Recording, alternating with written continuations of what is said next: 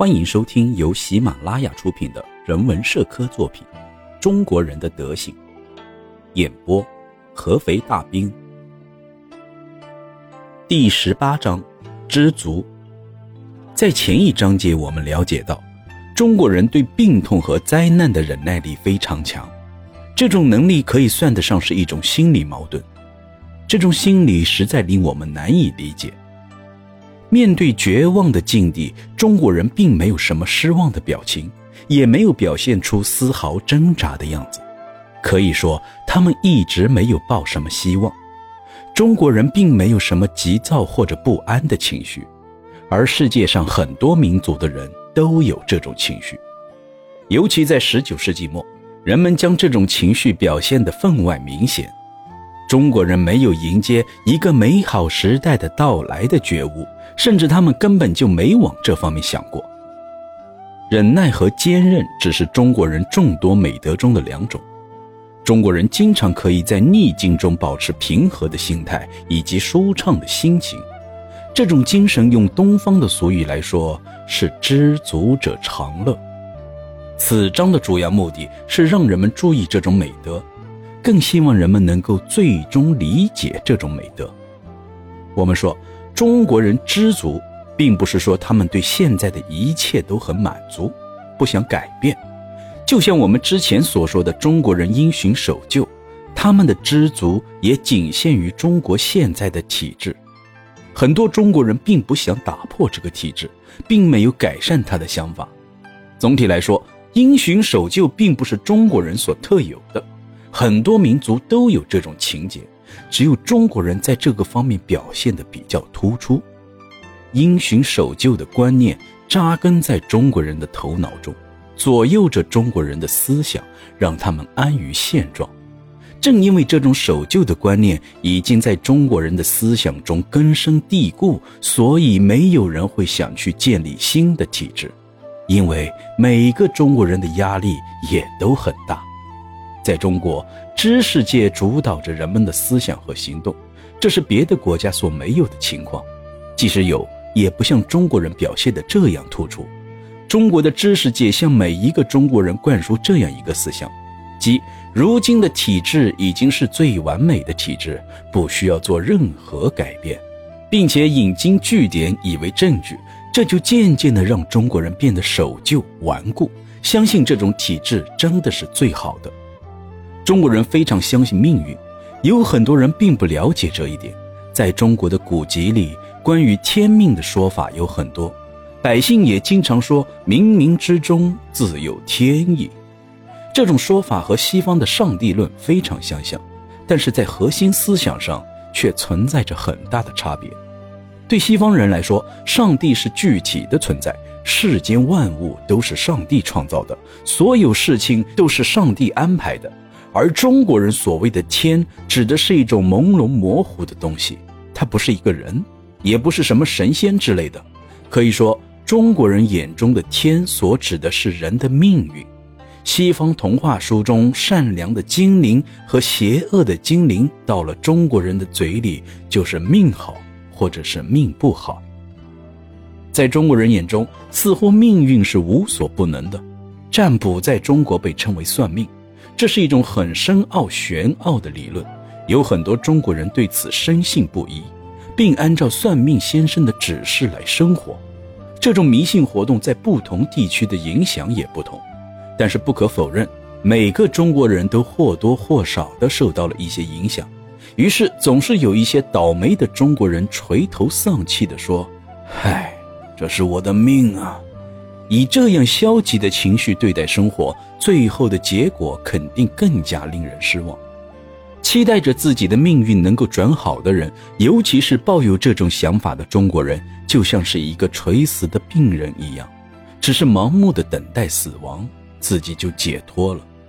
可能中国人所说的命与土耳其人所说的天命并不相同，中国人也不会像土耳其人那样坚信所谓的宿命，但是中国人依然不会想着改变自己的命运，不会同命运的安排斗争，因为中国人认为人的命运是早就被安排好的。古希腊人有这样一个说法，历史用事实来教导世人。之前我们曾说过，中国人因循守旧，正是因为他们过于尊崇古代人。对中国人来说，中国的历史就是教导他们成长的恩师。其他国家的人并不是靠了解本国的历史来接受教育。对这些国家的人来说，历史和系统的教育是两回事。就像是一个人只了解自己经历的事，并不能说他已经什么都懂了。中国人在这方面的缺陷十分明显。除了自己国家，中国人对其他国家的历史完全不关心。西方的文艺复兴、欧洲的基督教改革、发现新大陆、科学的诞生等等世界性重大事件，中国人更是一概不知。世界各国因为这些事件的发生，互相了解，互相进步，并开始渐渐强调人权的重要性，而中国人还在墨守成规，固步自封。中国人总是抱有一些前朝的思想，和他们谈改善生存的环境，无疑是对牛弹琴。政治经济学的理论应用给各个国家都带来了很大的利益，但对中国人来说，这些东西毫无意义。他们对政治经济学的认知程度，甚至不如西方十字军东征时代的古人。当然，就算了解，他们也没有兴趣。只有当他们看到别人卓越的生活条件时，才会想着改变自己的生存环境。中国百姓对其他国家完全不了解，所以他们也不知道其他国家的生活条件比他们优越多少。也有一些人稍稍了解一些外国人的生活，但墨守成规的天性令他们没有再去进行深入的了解。在中国，只有大规模的改善才能让百姓生活得更好，但那些有实力做这些大事的人却不想这样做。虽然百姓也会不满，但这种不满不会流露到表面上来。所以就整体而言，中国人的知足阻碍了他们的发展。之前说过，中国人之所以不想改善自己的生活条件，是因为他们的经验。熟知中国历史的外国人知道，迁移可以减轻中国人的不幸遭遇。虽然我们知道，一旦中国人接受了这个方法，就一定会获得成功，但是中国人绝对不会为了减轻自身的压力而抛弃祖先，远走他乡。按照儒家思想的理论，人应该在自己的家乡守护祖宗的坟墓，除非是被逼无奈，否则中国人不喜欢为了赚钱而远走他乡。中国人的理想生活是像植物一样生长在土中，开花结果，最后凋零在这片土地上。离开故土的中国人都渴望着最后能够落叶归根。从离开家的那一刻，衣锦还乡的想法就始终在中国人的脑海里。每个中国人都希望死去的时候能够葬进祖坟，同列祖列宗在一起。埋骨于子孙脚下，这种想法支配着中国人的情感和行为。它会让中国人放弃那些有效减轻痛苦的方法，成为中国人改善生活质量的阻力。除非是天命使然，不然中国人不会为了改善生活而移居到其他地方。虽然他们也会不满于现状，但一种无形的力量让他们将不满的情绪藏在心里。所以对于中国人的这个特性并没有解释的那么详尽。中国人知足的性格就像鱼长鳍是为了游得更快，鸟长出翅膀是为了飞翔一样，这是一种与生俱来的天性。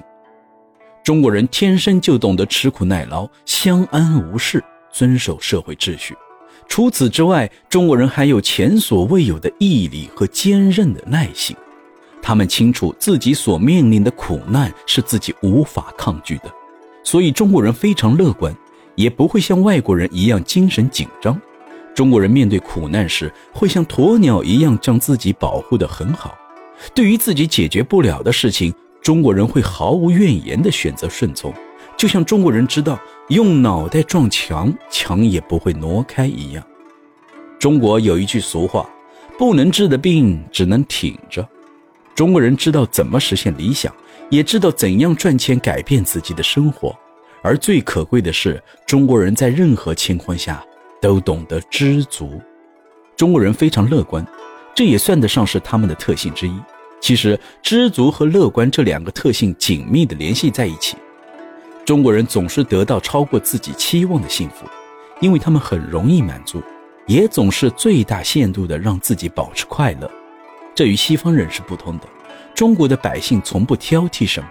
他们在哪儿吃饭，吃的什么，他们都不在意，他们绝对是好客人的典型。最令西方人惊讶的是，即使是那些贫穷的中国人，也总是一副怡然自得的样子。中国人乐观的性格和他们喜欢交朋好友的性格是密不可分的，而盎格鲁撒克逊人正好相反，他们忧郁而孤傲。中国人非常喜欢聊天，不管是朋友还是陌生人，他们都能聊得来。中国人通过聊天可以缓解很多生活中的压力和受到的痛苦。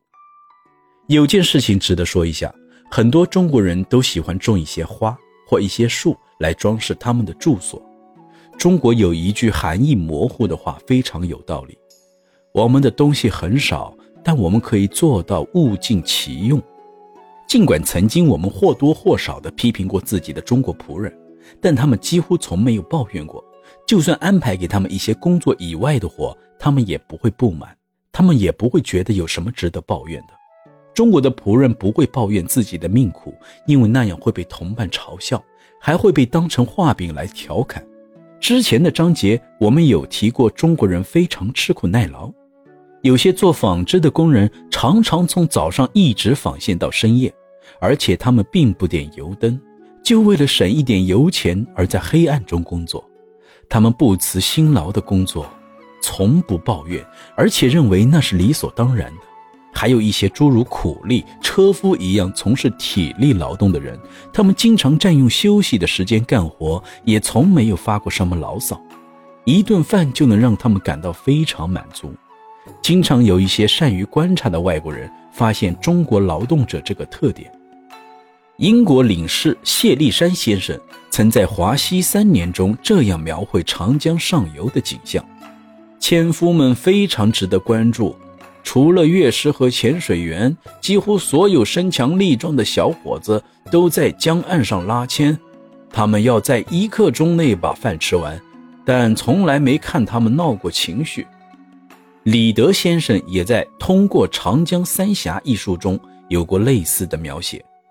五个纤夫将手脚按在崎岖不平的石头上，一点一点地拖着船逆流而上。这些可怜的苦力的毅力和忍耐性无法用语言来形容，他们每个月只有一元钱的收入，每天仅靠糙米饭和一点点炒白菜来维持体内的营养。为了生活，他们从黎明一直工作到天黑。我认识一位中国车夫，他是外国人的佣工，经常推着车子连续行走好几个月，一年四季不管是什么气候，他都早早出发，光着脚翻山越岭地运送货物，一直走到很晚才休息。到了驿站，他还要给主人准备食宿。他的这些劳动只能换取很少的报酬，但是他从不抱怨。他的主人说，干了几年的他也从来没闹过别扭，发过脾气。我想有过这样经历的读者都会讲出很多类似的故事。中国人乐观的天性在他们生病时表现得尤为明显。中国人面对所有的事情都能保持乐观的态度，他也希望别人对自己的情况保持乐观。我们都知道，很多特别贫穷的中国人在患病时都得不到适当的营养，身边也没有什么亲人，即使有亲戚也会冷淡地疏远他们，对于未来可以说一丝希望都没有。但即便如此，他们依然能保持乐观的态度。而如果是盎格鲁撒克逊人，则会表现得特别焦躁不安。我相信大多数中国人都具有乐观的性格，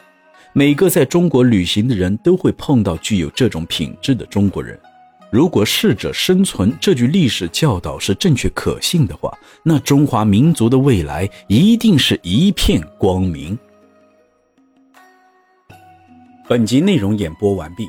感谢您的聆听，方便的话给一波点赞加评论，点赞越多您福气越多，评论越多您的钞票也越来越多。